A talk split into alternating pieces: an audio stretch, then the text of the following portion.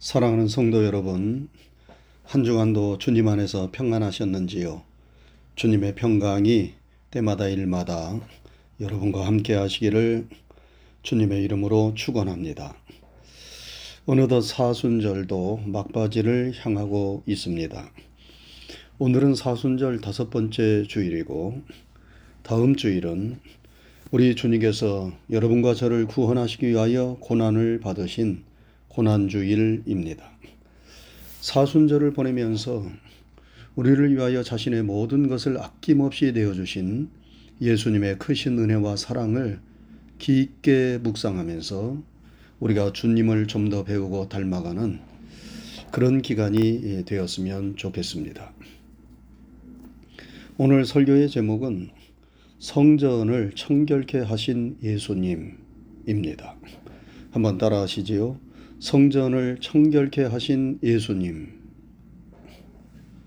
오늘 본문에는 예수님께서 예루살렘 성전에 들어가셔서 그 안에서 장사하는 무리들을 내어 쫓으시고 성전을 청결케 하신 기사가 기록되어 있습니다. 예수님께서 어린 나귀를 타시고 사람들의 호산나 찬송 소리를 들으면서 예루살렘에 입성하셨습니다. 그리고 입성 후 제일 먼저 가신 곳이 바로 성전이었습니다. 이는 예수님의 우선적인 관심이 어디에 있었는가를 잘 보여줍니다. 예수님의 우선적인 관심은 바로 하나님께 예배하는 하나님의 전 성전에 있었습니다. 여러분, 성전은 하나님을 만나는 곳입니다. 하나님의 임재를 경험하는 곳입니다. 하나님께 예배하는 곳입니다. 그래서 백성들이 은혜를 받고 죄를 회개하고 삶이 새롭게 변화되는 곳입니다. 피곤한 자가 새 힘을 얻고 슬픈 자가 위로를 받고 낙심된 자가 소망을 얻는 곳입니다. 그러므로 이 하나님의 전이 얼마나 중요합니까? 성전이 성전 나와야 백성이 살고 민족이 살고 세상이 삽니다. 성전이 타락하고 부패하면 세상의 모든 것을, 것이 다 타락하고 부패합니다.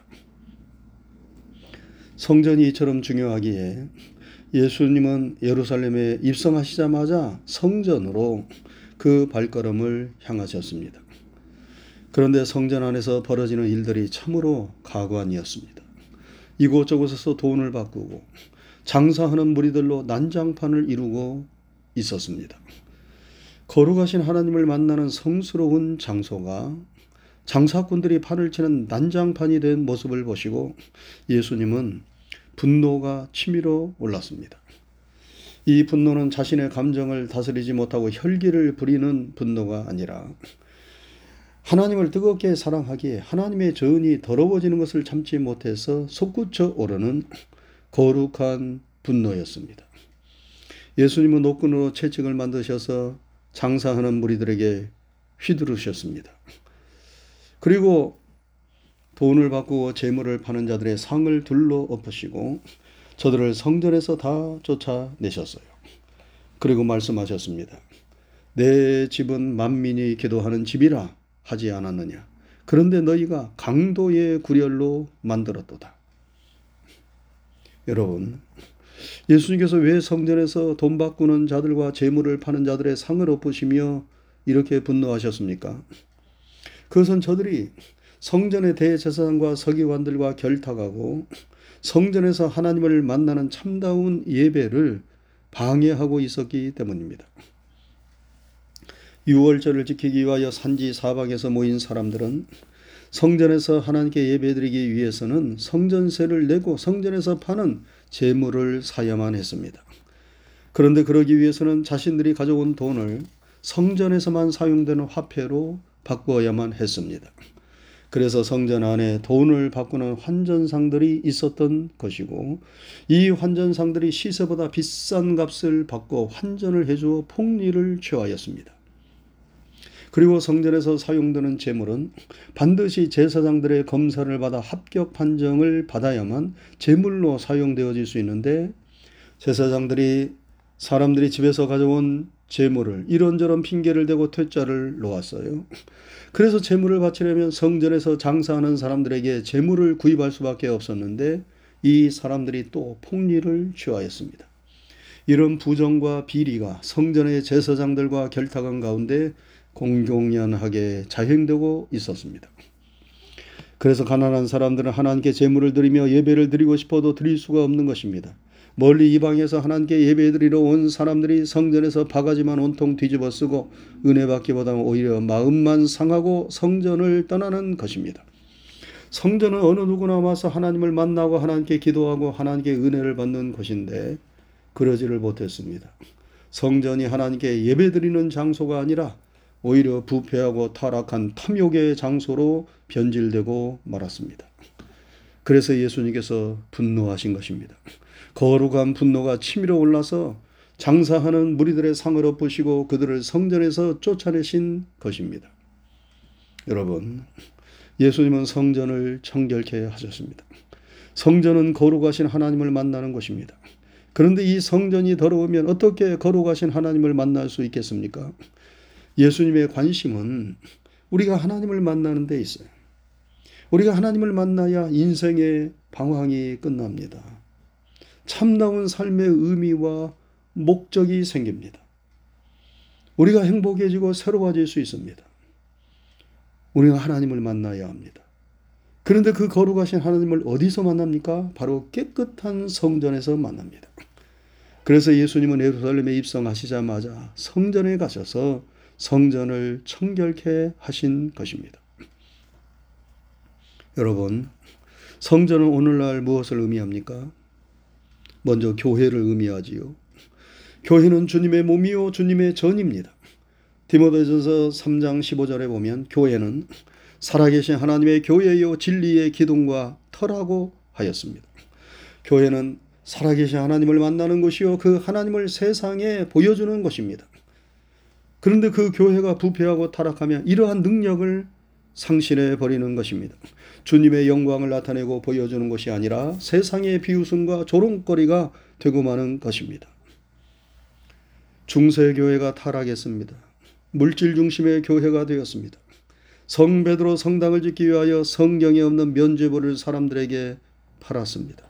면죄부를 파는 사람들이 소리치며 하는 말이 여러분 저 뜨거운 지옥불에서 고통당하고 있는 여러분들의 부모님들의 모습이 보이지 않습니까? 저들이 여러분들에게 도와달라고 애타게 호소하는 모습이 보이지 않습니까? 여러분, 이 면죄부를 사세요. 이 면죄부를 사기 위하여 여러분들이 헌금 바구니에 넣는 동전에 땡그랑 하는 소리가 들릴 때에 여러분들의 부모님들의 영혼은 지옥에서 천국으로 옮겨지게 될 것입니다. 이렇게 설교하며 중세교회는 면죄부를 팔았습니다. 그리고 저 웅장하고 화려한 성 베드로 성당을 지었습니다. 교황이 그 베드로 성당을 찾아온 가난한 수도사에게 그 웅장하고 화려한 베드로 성당을 보여주며 자랑하듯 말했습니다. 수도사님, 베드로 사도가 은과 금은 내게 없거니와 라고 말씀했는데 그 말씀이 지금은 잘못되었습니다. 우리에게는 이제 풍성한 은과 금이 있습니다. 그러자 교황의 말을 묵묵히 듣던 가난한 수도사가 교황에게 말합니다. 교황전하, 지금 풍성한 은과 금은 있을지 모르나 베드로 사도가 그 후에 말한 나사렛 예수 그리스도의 이름으로 일어나 걸으라 하였던 그 능력은 사라졌습니다. 사랑하는 성도 여러분, 교회가 자랑할 것은 은과 금이 아닙니다. 웅장한 건물과 화려한 옷을 입은 사람들이 아닙니다. 교회는 인간적이고 세상적이고 물질적인 것을 자랑하는 것이 아니라 믿음의 부요를 자랑해야 하고 자신의 연약함을 자랑해야 하고 약한 자를 강하게 하시는 우리 주 예수 그리스도를 자랑해야 합니다.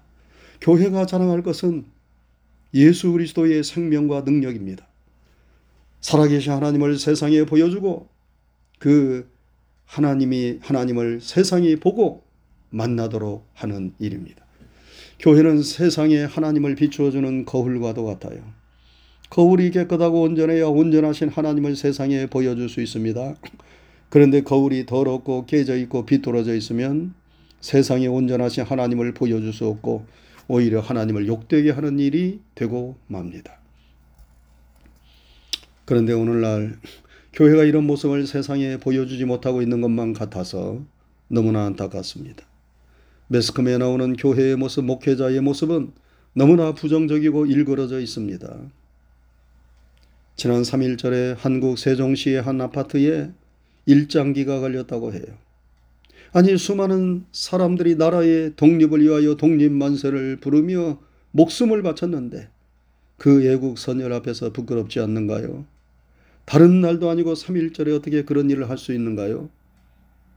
그런데 나중에 알고 보니까 3일절에 그 일장기를 내건 사람이 목사라고 합니다. 참으로 기가 막혀서 고개를 들 수가 없어요. 과연 그 사람이 제대로 된 목사인가 의심하지 않을 수 없습니다.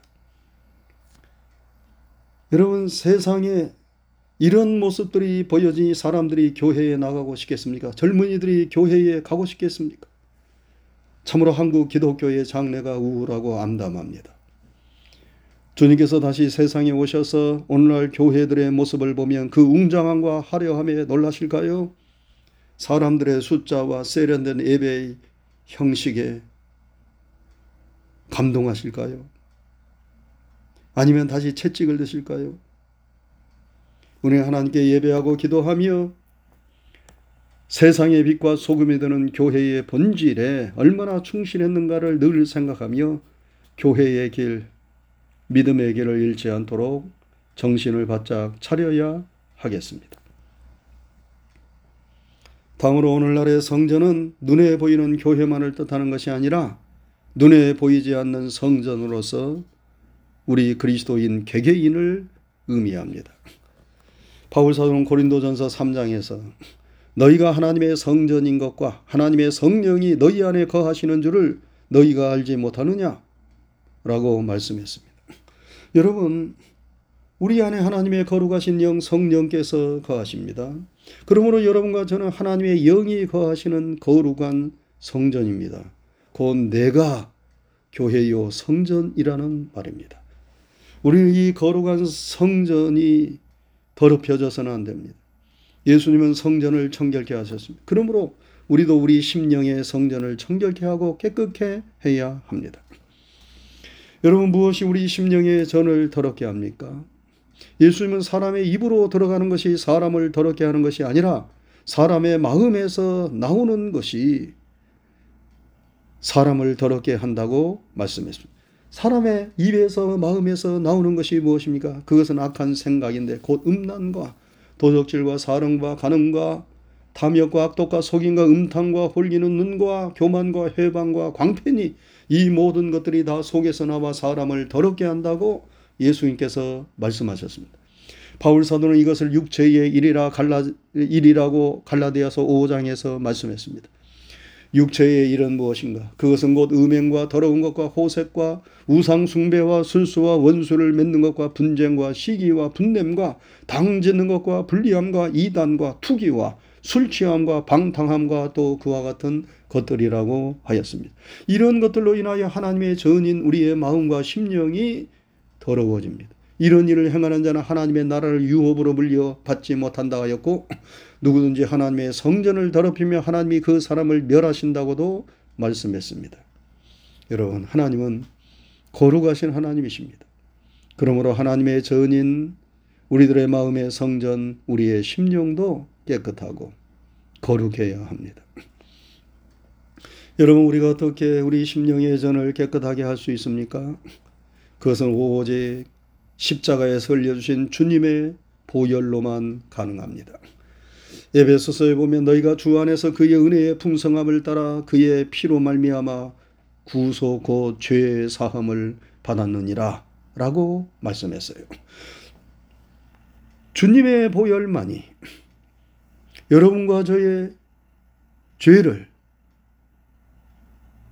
깨끗게 하고 구속할 수 있습니다.